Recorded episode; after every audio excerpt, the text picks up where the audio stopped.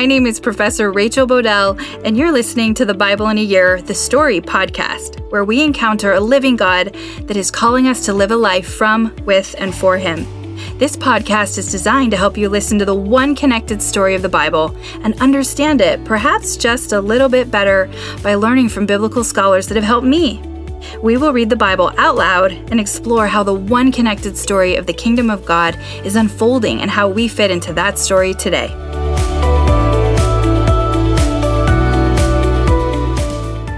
This is day 43, and I'm reading from the NIV version of the Bible Exodus 24, Leviticus 17 and 18, and Psalm 78. Exodus 24. Then the Lord said to Moses, Come up to the Lord, you and Aaron, Nadab, and Abihu, and 70 of the elders of Israel. You are to worship at a distance, but Moses alone is to approach the Lord. The others must not come near, and the people may not come up with him. When Moses went and told the people all the Lord's words and laws, they responded with one voice Everything the Lord has said, we will do. Moses then wrote down everything the Lord had said. He got up early the next morning and built an altar at the foot of the mountain and set up 12 stone pillars representing the 12 tribes of Israel. Then he sent young Israelite men, and they offered burnt offerings and sacrificed young bulls as fellowship offerings to the Lord. Moses took half of the blood and put it in bowls, and the other half he splashed against the altar. Then he took the book of the covenant and read it to the people. They responded, We will do everything the Lord has said. We will obey. Moses then took the blood, sprinkled it on the people, and said, This is the blood of the covenant that the Lord has made with you in accordance with all these words. Moses and Aaron, Nadab and Abihu, and the seventy elders of Israel went up and saw the God of Israel. Under his feet was something like a pavement made of lapis lazuli, as bright blue as the sky. But God did not raise his hand against these leaders of the Israelites. They saw God, and they ate and drank. The Lord said to Moses, Come up to me on the mountain and stay here, and I will give you the tablets of stone with the law and commandments I have written for their instruction. Then Moses set out with Joshua, his aide, and Moses went up on the mountain of God. He said to the elders, Wait here for us until we come back to you. Aaron and Hur are with you, and anyone involved in a dispute can go to them. When Moses went up on the mountain, the cloud covered it, and the glory of the Lord settled on the Mount Sinai. For six days the cloud covered the mountain, and on the seventh day the Lord called to Moses from within the cloud. To the Israelites, to the glory of the Lord looked like a consuming fire on top of the mountain. Then Moses entered the cloud as he went on up to the mountain, and he stayed on the mountain forty days and forty nights. Leviticus 17. The Lord said to Moses, Speak to Aaron and his sons and to all the Israelites and say to them, This is what the Lord has commanded.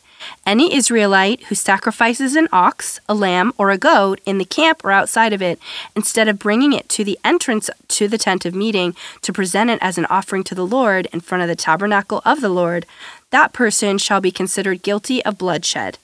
They have shed blood and must be cut off from their people. This is so the Israelites will bring to the Lord the sacrifices they are now making in the open fields. They must bring them to the priest, that is, to the Lord, at the entrance to the tent of meeting, and sacrifice them as fellowship offerings. The priest is to splash the blood against the altar of the Lord at the entrance to the tent of the meeting, burn the fat as an aroma pleasing to the Lord. They must no longer offer any of their sacrifices to the goat idols to whom they prostitute themselves. This is to be a lasting ordinance for them and for the generations to come. Say to them, Any Israelite or any foreigner residing among them who offers a burnt offering or sacrifice and does not bring it to the entrance to the tent of meeting to sacrifice it to the Lord must be cut off from the people of Israel. I will set my face against any Israelite or any foreigner residing among them who eats blood, and I will cut them off from the people. For the life of a creature is in the blood, and I have given it to you to make atonement for yourselves on the altar. It is the blood that makes atonement for one's life. Therefore, I say to the Israelites, none of you may eat blood, nor may any foreigner residing among you eat blood. Any Israelite or any foreigner residing among you who hunts any animal or bird that may be eaten must drain out the blood and cover it with earth. Because the life of every creature is its blood. That is why I have said to the Israelites, You must not eat the blood of any creature, because the life of every creature is in its blood. Anyone who eats it must be cut off. Anyone, whether native born or foreigner, who eats anything found dead or torn by wild animals must wash their clothes and bathe with water, and they will be ceremonially unclean till evening. Then they will be clean. But if they do not wash their clothes and bathe themselves, they will be held responsible. Leviticus 18. The Lord said to Moses, Speak to the Israelites and say to them, I am the Lord your God. You must not do as they do in Egypt, where you used to live you must not do as they do in the land of Canaan, where I am bringing you. Do not follow their practices. You must obey my laws and be careful to follow my decrees. I am the Lord your God. Keep my decrees and laws, for the person who obeys them will live by them. I am the Lord. No one is to approach any close relative to have sexual relations. I am the Lord. Do not dishonor your father by having sexual relations with your mother. She is your mother. Do not have relations with her. Do not have sexual relations with your father's wife, that would dishonor your father. Do not have sexual relations with your sister, either your father's daughter or your mother's daughter, whether she was born in the same home or elsewhere. Do not have sexual relations with your son's daughter or your daughter's daughter, that would dishonor you. Do not have sexual relations with the daughter of your father's wife, born to your father, she is your sister. Do not have sexual relations with your father's sister, she is your father's close relative. Do not have sexual relations with your mother's sister because she is your mother's close relative.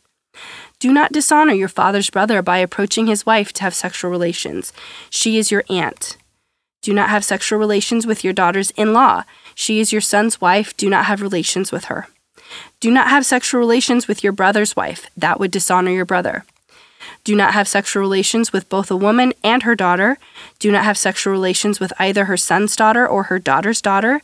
They are her close relatives. That is wickedness.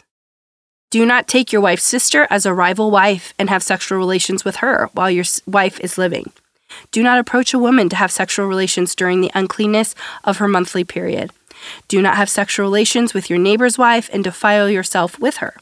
Do not give any of your children to be sacrificed to Moloch, for you must not profane the name of your God. I am the Lord. Do not have sexual relations with a man as one does with a woman. That is detestable. Do not have sexual relations with an animal and defile yourself with it. A woman must not present herself to an animal to have sexual relations with it. That is a perversion. Do not defile yourself in any of these ways, because this is how the nations that I am going to drive out before you become defiled. Even the land was defiled. So I punish it for its sin, and the land vomited out its inhabitants. But you must keep my decrees and my laws. The native born and the foreigner residing among you must not do any of these detestable things. For all these things were done by the people who lived in the land before you, and the land became defiled. And if, if you defile the land, it will vomit you out as it vomited out the nations that were before you. Everyone who does any of these detestable things, such persons must cut off, be cut off from their people. Keep my requirements and do not follow, follow any of the detestable customs that were practiced before you came, and do not defile yourselves with them. I am the Lord your God. Psalms 78 My people, hear my teaching. Listen to the words of my mouth. I will open my mouth with a parable. I will utter hidden things, things from old, things we have heard and known, things our ancestors have told us. We will not hide them from their descendants. We will tell the next generation the praiseworthy deeds of the Lord, his power, and the wonders he has done. He decreed statuses for Jacob and established the law in Israel, which he commanded our ancestors to teach their children, so the next generation would know them, even the children yet to be born, and they in turn would tell their children. Then they must put their trust in God and would not forget his deeds, but would keep his commands. They would not be like their ancestors, a stubborn and rebellious generation, whose heart were not loyal to God, whose spirit were not faithful to him. The men of Ephraim, though armed with bows, turned back on the day of battle. They did not keep God's covenant and refused to live by his law. They forgot what he had done the wonders he had shown them. He did miracles in the sight of their ancestors. In the land of Egypt, in the region of Zoan, he divided the sea and led them through. He made the water stand up like a wall. He guided them with the cloud by day and with the light from the fire all night.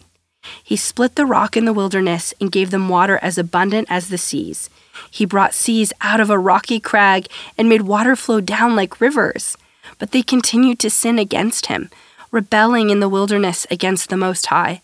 They willfully put God to the test by demanding the food they craved. They spoke against God. They said, Can God really spread a table in the wilderness? True, he struck the rock, and water gushed out. Streams flowed abundantly. But can he also give us bread? Can he supply meat for his people? When the Lord heard them, he was furious. His fire broke out against Jacob, and his wrath rose against Israel, for they did not believe in God or trust in his deliverance. Yet he gave a command to the skies above and opened the doors of the heavens. He rained down manna for the people to eat. He gave them the grain of heaven. Human beings ate the bread of angels. He sent them all the food they could eat. He let loose the east wind from the heavens, and by his power made the south wind blow. He rained meat down on them like dust, birds like sand on the seashore. He made them come inside their camp, all around their tent. They ate till they were gorged. He had given them what they had craved, but before they turned from what they craved, even while the food was still in their mouths, God's anger rose against them. He put to death the sturdiest among them, cutting down the young men of Israel. In spite of all this, they kept on sinning. In spite of his wonders, they did not believe. So he ended their days in futility and their years in terror. Whenever God slew them, they would seek him. They eagerly turned to him again. They remembered that God was their rock, that God Most High was their Redeemer. But then they would flatter him with their mouths, lying to him with their tongues. Their hearts were not loyal to him. They were not faithful to his covenant. Yet he was merciful. He forgave their iniquities and did not destroy them. Time after time he restrained his anger and did not stir up his full wrath. He remembered that they were but flesh, a passing breeze that does not return. How often they rebelled against him in the wilderness and grieved him in the wasteland. Again and again they put God to the test. They vexed the Holy One of Israel. They did not remember his power. The day he redeemed them from the oppressor, the day he displayed his signs in Egypt, his wonders in the region of Zoan. He turned their river into blood. They could not drink from their streams. He sent swarms of flies that devoured them and frogs that devastated them. He gave their crops to the grasshopper, their produce to the locust. He destroyed their vines with hail, and the sycamore figs with sleet. He gave over their cattle to the hail, their livestock to bolts of lightning. He unleashed against them his hot anger, his wrath, indignation, and hostility, a band of destroying angels. He prepared a path for his anger. He did not spare them from death, but gave them over to the plague. He struck down all the firstborn of Egypt, the firstfruits of manhood in the tents of Ham. He brought, but he brought his people out like a flock. He led them like sheep through the wilderness. He guided them safely so they were unafraid, but the sea engulfed their enemies. So he brought them to the border of his holy land, to the hill country his right hand had taken. He drove out nations before them and allotted their land to them as an inheritance he settled the tribes of Israel in their homes. But they put God to the test and rebelled against the Most High. They did not keep his statutes. Like their ancestors, they were disloyal and faithless, and unreliable as a faulty bow. They angered him with their high places. They aroused his jealousy with their idols. When God heard them, he was furious. He rejected Israel completely. He abandoned the tabernacle of Shiloh, the tent he had set up among humans. He sent the ark of his mighty, might into captivity, his splendor into the hands of the enemy. He gave his people over to the sword. He was furious with his inheritance. Fire consumed their young men, and their young women had no wedding songs. Their priests were put to the sword, and their widows kept weeping. Then the Lord awoke as from sleep, as a warrior wakes from the stupor of wine. He beat back his enemies, he put them to everlasting shame. Then he rejected the tents of Joseph. He did not choose the tribe of Ephraim, but he chose the tribe of Judah, Mount Zion, which he loved. He built his sanctuary like the heights, like the earth that he established forever. He chose David, his servant, and took him from the sheep pens. From tending the sheep, he brought him to be the shepherd of his people Jacob, of Israel his inheritance. And David shepherded them with integrity of heart. With skillful hands, he led them. Okay, first of all, I know my audio engineer is probably doing amazing works to make me sound better, but I am truly sick, so I apologize. But God is good, and I know I'll be well soon. so, here we go. So far, we've been reading a pattern of costly sacrifices necessary in restoration and redemption. We have also been reading about laws which show an ethic of concern for the vulnerable. Father Mike Schmitz calls the Exodus story we read today a confirmation story. He describes it um, like the Catholic Church describes the RCIA course, which helps people to come into the Catholic Church. And there's a similar process in the Lutheran Church. Likewise, Father Mike Schmitz describes the vows and process of a marriage to also be similar to this confirmation process. It's like a seal, a ceremony of receipt and agreement that we get to dwell together forever, as in this story, with God. Dr. Carmen Imes calls Exodus 24 a covenantal ratification because ratification means to make valid, to give consent, to start something. Today, it's like we are reading about a ritual that makes things real. Aside from marriage, I think about graduation, which really ceremonially makes it clear you are now in a graduated state. And it's not the end of something, it's the beginning of something, right? Dr. Imes zooms into this story in her Free Exodus course with the explanation of this ratification ritual occurring in the context of worship, where there's a clear expectation given, a verbal agreement, a written record of the agreement, stone pillars to present all 12 tribes, recognizing that everyone gets in, and there are also ritual offerings and blood symbolism. The blood was sprinkled on the people, which was somewhat unique when the only other time blood was sprinkled on people was on Aaron and his sons when they were becoming commissioned as high priests by Moses. This was also talked about in Leviticus 8 when priestly ordination rituals applied to blood being put on the people um, and the altar. The blood symbolism seems to be externally symbolizing this point at which one is commissioned into the kingdom of priests. It's so very cool. There's also this mention of them eating a meal and covenants were often sealed with meals in the ancient world.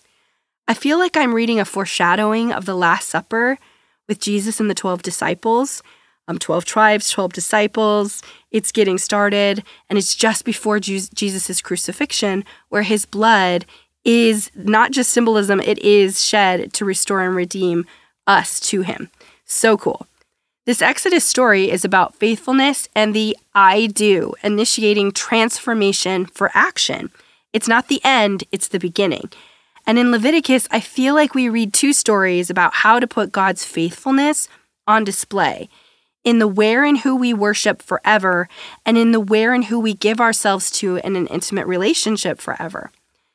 While we have learned about cleanliness and purity laws that were actually not really related to morality yet, but distinguishing God's immortality in life in contrast to our mortality and closeness or proximity to death, here we are reading more about moral character, laws that show the people in contrast to the people currently living in the land and the land they came from, which God promises to give to Israel.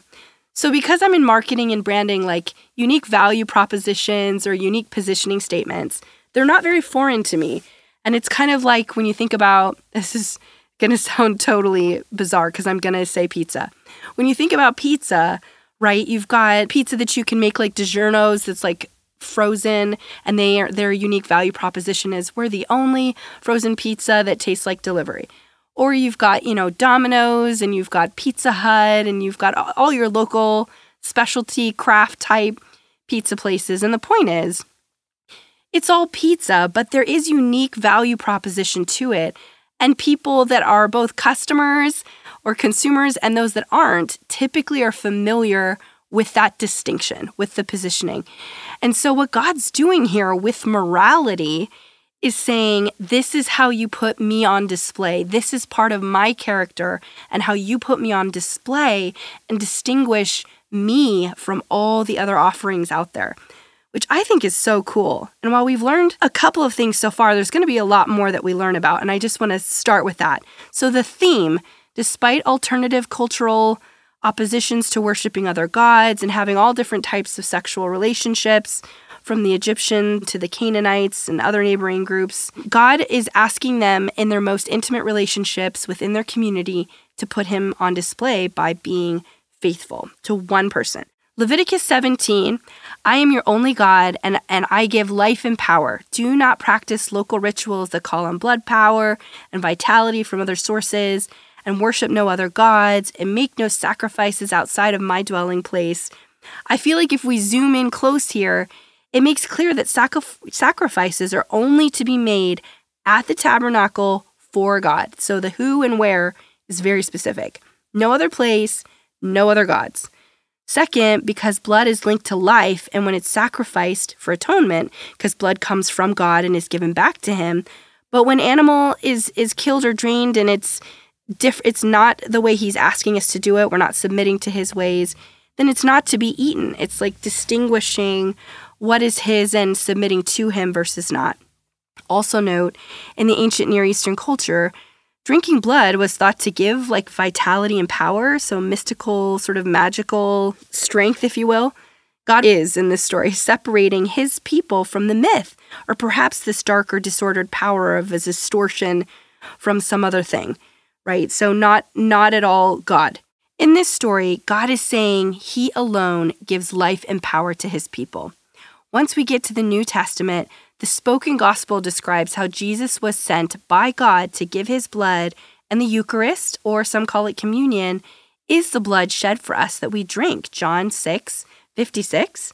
And his spirit, the Holy Spirit, is promised to dwell in us in Romans 8 11. Our bodies become the tabernacle in a redeemed way that he wants to dwell with us in and from this blessing to be a blessing to others. There's a really cool connection between what we're seeing going on with blood symbolism here and what Jesus is going to do in the end. Um, and there's something internal about it, like taking it in, and something external about it too, as in putting God on display. So something personal and something communal and collective.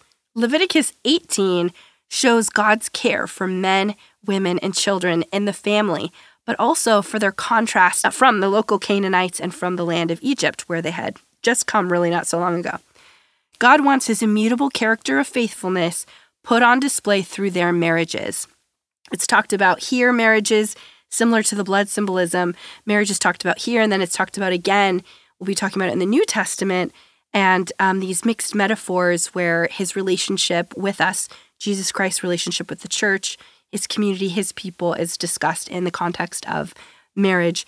So think about it if the locals were polyamorous or even more subtle but still distorted, the monogamy culture that we live in, which Dr. Esther Perel describes in an interview as meaning one sexual partner at a time in today's culture. Instead, once in a lifetime is this real idea that he's trying to put on display. Which do you think God meant, one at a time or once for a lifetime? I think God wanted his people to put him on display through their singular intimate partnership for the purpose of being a blessing to their future progeny and offering provision, being a blessing to their community. This would be in sharp contrast in Leviticus 18:3 to their Canaanite neighbors who did not practice this type of sexual or familiar structure. And I think that's the point of this part of the story. Also, I don't want anyone to hear that like you have to be married because I don't think that's the point. He's trying to put himself on display in this intimate relationship.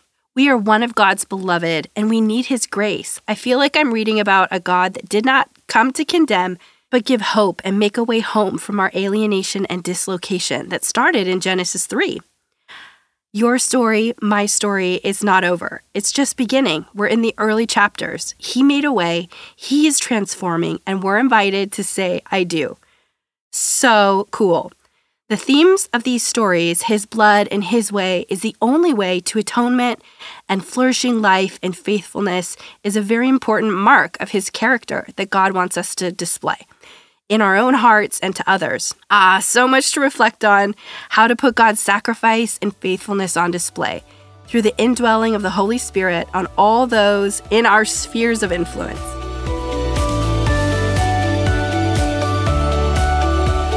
Pray for me, I'm praying for you. My prayer is this, found in Philippians 1 9 through 11, that your love may abound more and more in knowledge and depth of insight, so that you may be able to discern what is best and may be pure and blameless for the day of Christ, filled with the fruit of righteousness that comes through Jesus Christ to the glory and praise of God.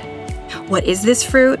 It is love, joy, peace, patience, kindness, goodness, faithfulness, gentleness, and self-control. Against such things there is no law. Galatians 5:22 through 24. See you tomorrow.